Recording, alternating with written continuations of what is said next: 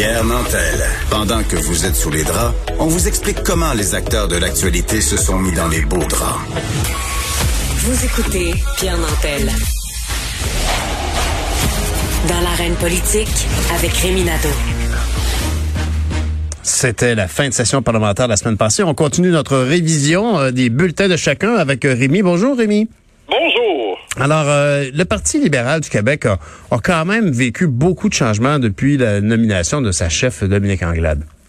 Oui, exact. Moi, je pense que les libéraux ont eu euh, quand même une, une assez bonne euh, session parlementaire. Dominique Anglade a posé de bonnes questions euh, tout en n'étant pas agressive. Moi, j'ai aimé le, son ton et euh, c'était bien ajusté, je dirais, avec le, le nouveau leader André Fortin. Mm-hmm. donc, les deux, comme tandem, je pense, ont, ont n'ont pas versé dans les excès. donc, je pense qu'ils ont ils ont fait un assez bon travail.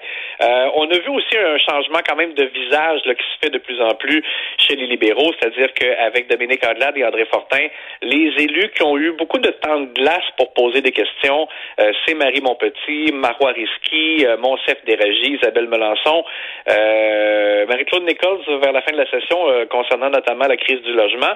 Et à l'inverse, ben, je vais te nommer des noms qu'on n'a pas vus du tout au Salon Bleu, c'est-à-dire Kathleen Veil, Nicole Ménard, Lise Thériault, Pierre Arcan, ben, Pierre Arcan qui était sur le banc des punitions, là, tu sais, là, en raison de son mhm. voyage. Mais tu viens de me nommer quand même là, plutôt la, plus, la vieille garde du Parti libéral là, ici. Là. Ben, c'est ça, ceux qui étaient qui étaient là sous le gouvernement Couillard davantage euh, et, et, précédemment. Donc, euh, on voit quand même un changement là, qui s'opère euh, du côté des libéraux. Euh, dans le positionnement, ça a amené aussi des changements. C'est-à-dire que Dominique Anglade, moi, je pense que pour certains éléments, il a bien fait. Tu sais, je vais donner l'exemple euh, de, de l'attente en santé mentale. Il y a une, une proposition concrète des libéraux, c'est-à-dire que eux, ils disent qu'il faudrait que l'on donne 15 séances de psychothérapie euh, gratuites à chaque Québécois qui, euh, qui en a besoin, donc un, un accès universel. bon, les caquistes disent que ça coûterait beaucoup plus cher que ce que, ce que les libéraux avancent, là, 300 mhm. millions, mais, mais ceci étant, il y a une proposition. La faiblesse de Dominique Anglade, parfois, ça a été de ne pas avoir assez de de viande autour de l'os lorsqu'elle faisait des critiques ou des demandes, comme par exemple une enquête publique sur euh, euh, la gestion de la pandémie. Euh, moi, j'étais d'accord avec cette demande-là, sauf que elle, ça pris beaucoup de temps avant qu'elle arrive à, donner un petit peu un éclairage sur pourquoi, qu'est-ce qu'elle aurait voulu savoir, qu'est-ce qu'elle posait comme question. On dirait qu'au départ, c'est comme si c'était pas assez, euh, euh, euh je dirais, élaboré là, dans, dans le, avec des propositions de ce qu'ils auraient fait différemment. Euh, donc, Dominique Andelade doit faire un peu attention à ça. Dans le positionnement des sur les projets, ben là aussi, c'est parce que ça amène des points d'interrogation. On sait que le, euh, le parti amène un certain virage progressiste. Euh, euh, et on l'a vu, par exemple, dans l'opposition à GNL mhm. et face au tunnel que le, le, la CAQ a présenté. Sauf que tu le vois dans, dans le cas du troisième lien, euh, avant, il y a même un député libéral, Patrick Huot, qui est chef de cabinet de Dominique Anglade aujourd'hui, qui avait dit que c'était impossible d'être contre un troisième lien. Euh, là, maintenant, ils disent qu'ils sont contre le tunnel, mais peut-être pas contre un troisième lien, ça dépend. Qu'est-ce qu'ils vont présenter eux, on le sait pas. Donc, euh, la volonté d'ajuster maintenant les choses avec leur lorgnette plus progressiste, mais ça amène quand même des contorsions avec des positions du passé. Exact. Et, il va falloir aussi donc qu'ils qu'ils affinent leurs propositions du futur pour qu'on sache euh, qu'est-ce qu'ils veulent exactement comme développement économique. Il va falloir qu'ils s'accommodent. C'est le mot du jour, des accommodements qu'ils vont devoir faire avec leur position passée. Mais toi, tu veux me parler des accommodements raisonnables de François Legault et d'Horacio Arruda. Oui, ben vous en avez parlé tantôt dans le cas des, euh, des bars. Écoute, euh, on a vu donc qu'ils ont bougé hier à temps pour le match de hockey. Euh, donc, dorénavant, euh, les bars vont pouvoir servir de l'alcool jusqu'à minuit et non jusqu'à 11 heures, comme on leur avait demandé, et fermer à 2 heures du matin au lieu de minuit. Et c'est sûr que ça, ça a paru comme un accommodement raisonnable euh, lié directement à la présentation des matchs de hockey à Vegas, donc qui commence plus tard.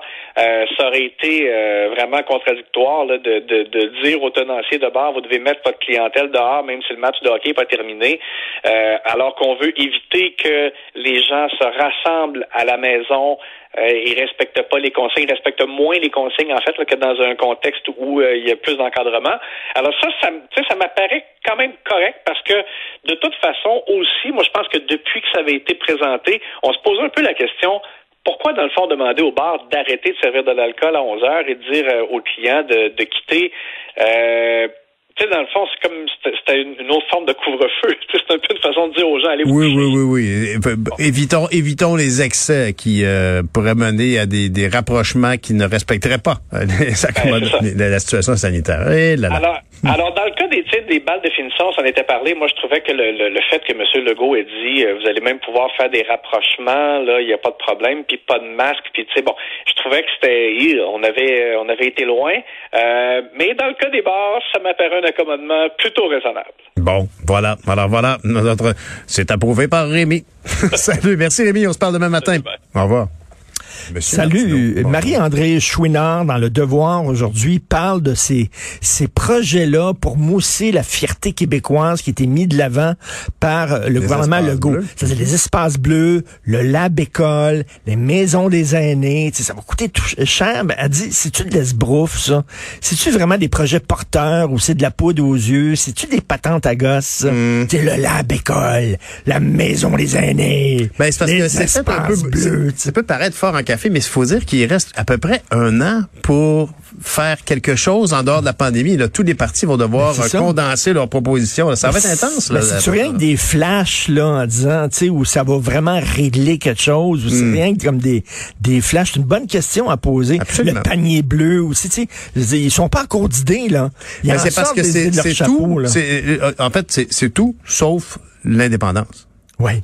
Hein? C'est ben on, on, veut comme décliner le nationalisme, la fierté québécoise dans toutes sortes de, de, de, de, la fierté en éducation avec les labs écoles, ça, va être beau. Mm-hmm. La fierté, euh, le traitement des vieux parce qu'on a eu des problèmes avec les, les maisons des aînés. Tout à fait. C'est-tu, c'est-tu de la publicité, tout ça? Je trouve que c'est une très bonne question. Ben, Monsieur Legault aime beaucoup dire que lui est pas dans le pays rêvé, il est dans le pays concret. Alors, peut-être c'est sa manière d'appliquer ça. Mais de toute façon, on va avoir droit là, vraiment à une session intensive la, prochaine année, on va avoir euh, ah tous les tous les partis vont devoir présenter leur vision parce qu'on a quand même perdu un an et demi oh. en pandémie à ne pas se distinguer les enjeux qui qui distinguent les comme partis. Un an? Ben oui, clairement. Un an, c'est vrai, ça va être quelque chose. Pas du gros plaisir, M. Martineau. Bonne émission, salut. Merci tout le monde. On se reparle demain matin. Au revoir.